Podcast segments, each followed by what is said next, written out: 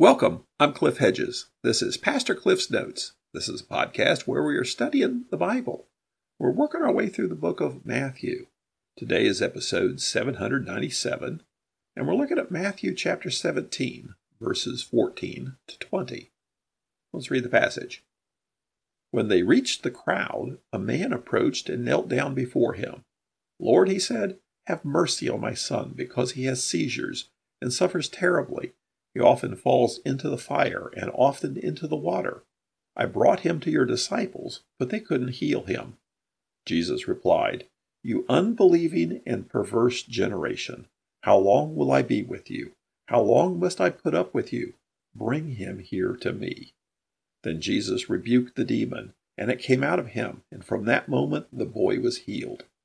Then the disciples approached Jesus privately and asked, Why couldn't we drive it out? Because of your little faith, he told them. For truly I tell you, if you have faith the size of a mustard seed, you will tell this mountain, Move from here to there, and it will move. Nothing will be impossible for you. This is the gospel according to Matthew. Matthew is writing this gospel, this account of the ministry of Jesus, to convince people that Jesus is the Messiah. He's given us this teaching, preaching, and healing ministry of Jesus and we've had this shift in Matthew's gospel where Peter made the confession that Jesus is the Messiah. So now it's at least out in the open amongst the disciples. And Jesus is teaching them differently now and looking forward to going to Jerusalem for the conclusion of his ministry there. He gave his prediction of his death and resurrection, and Peter had the misunderstanding about it. Then he had a call for them to follow him, follow him even to the point of death. And then they went up on the Mount of Transfiguration. At least three of them did. Jesus took Peter, James, and John, and they witnessed this transfiguration of Jesus, Jesus speaking to Moses and Elijah. And then they came down from the mountain, and Jesus explained them about the coming of Elijah that had happened in the form of John the Baptist. Now we pick it up in chapter 17, verse 14. When they reached the crowd, a man approached and knelt down before him. So they reached a crowd at the base of the mountain as they've come down from the Mount of Transfiguration. Now, Matthew doesn't give us a frame of reference here for location. And as you read the descriptions of this event in Mark and Luke, it seems this is a Jewish setting that they're in now. So that's why I believe they've left the area of Caesarea Philippi, have come south closer to the area of Capernaum, and that's where this event takes place. Verse 15 Lord, he said, have mercy on my son, because he has seizures and suffers terribly. He often falls into the fire and often into the water. I brought him to your disciples, but they couldn't heal him. So he's asking for healing for his son. And he says his son has seizures. Some translations say he has epilepsy. King James Version says he is lunatic. The, the Greek word here is seleniazomai, which literally means moonstruck. And that's where we get the word lunatic, moon, luna. And it, it comes from the Greek understanding of Selene, the moon goddess. And it was believed that the phases of the moon had to do with people having seizures, and so hence the, the term moonstruck. A lot of people say, okay, the boy had epilepsy, and they seem to want to chalk it up to a primitive misunderstanding of an actual medical condition and attributing it to evil spirits they knew what epilepsy was. People have been writing about the medical condition of epilepsy for a few hundred years by this point in time. And actually, there is a word, epilepsis, which means epilepsy. And actually, epi means upon. Lepsis comes from the verb seizure, to seize. So there was an actual term for epilepsy. And so I think it's best, uh, as they've done here in the CSB, to translate this as has seizures rather than try and diagnose him with epilepsy. The description he gives is the boy has seizures. Now, sometimes people had seizures because of the medical condition of epilepsy. Sometimes they had seizures because of demon possession. And here, the, the results of these seizures that the demon occurs seem to be trying to cause harm to the boy, of throwing him into fire, throwing him into the water. In verse 16, he says, I brought him to your disciples, but they couldn't heal him. Well, apparently he'd heard Jesus was in the area and came looking for Jesus, but Jesus and the three were up on the mountain. So he went to the disciples. Now, the disciples back in chapter 10 had been given authority to heal people with sicknesses and drive out demons. They had the authority to do this. Why couldn't they do it?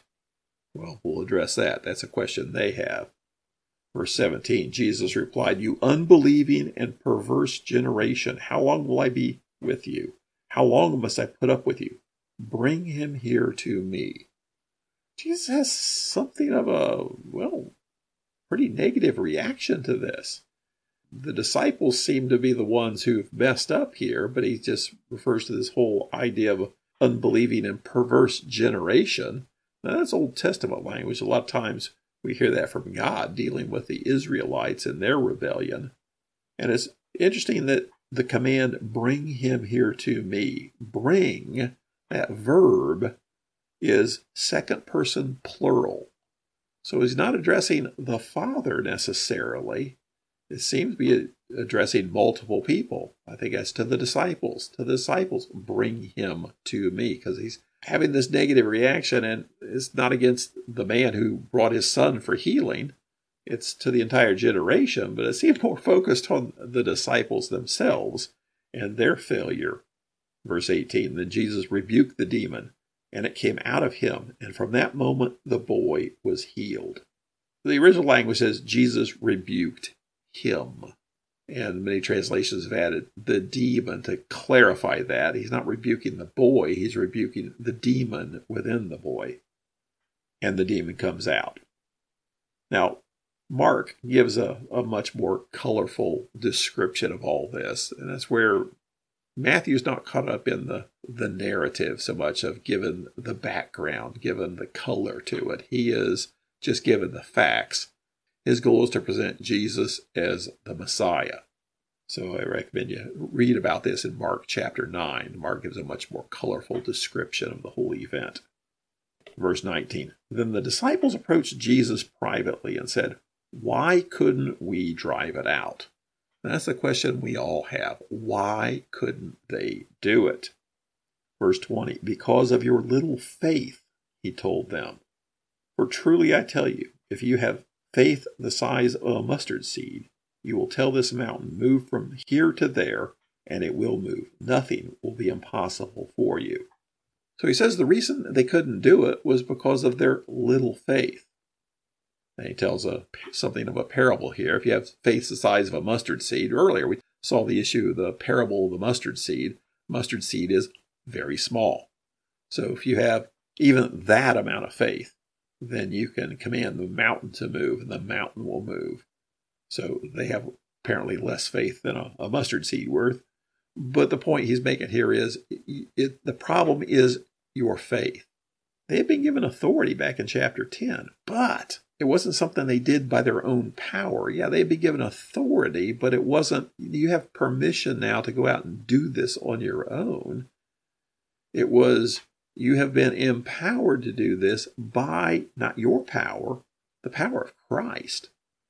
And that requires faith for that to work because you're not the one casting out the demon yeah, you've been given authority to to be God's representative in this, but it's the power of God that's actually doing it.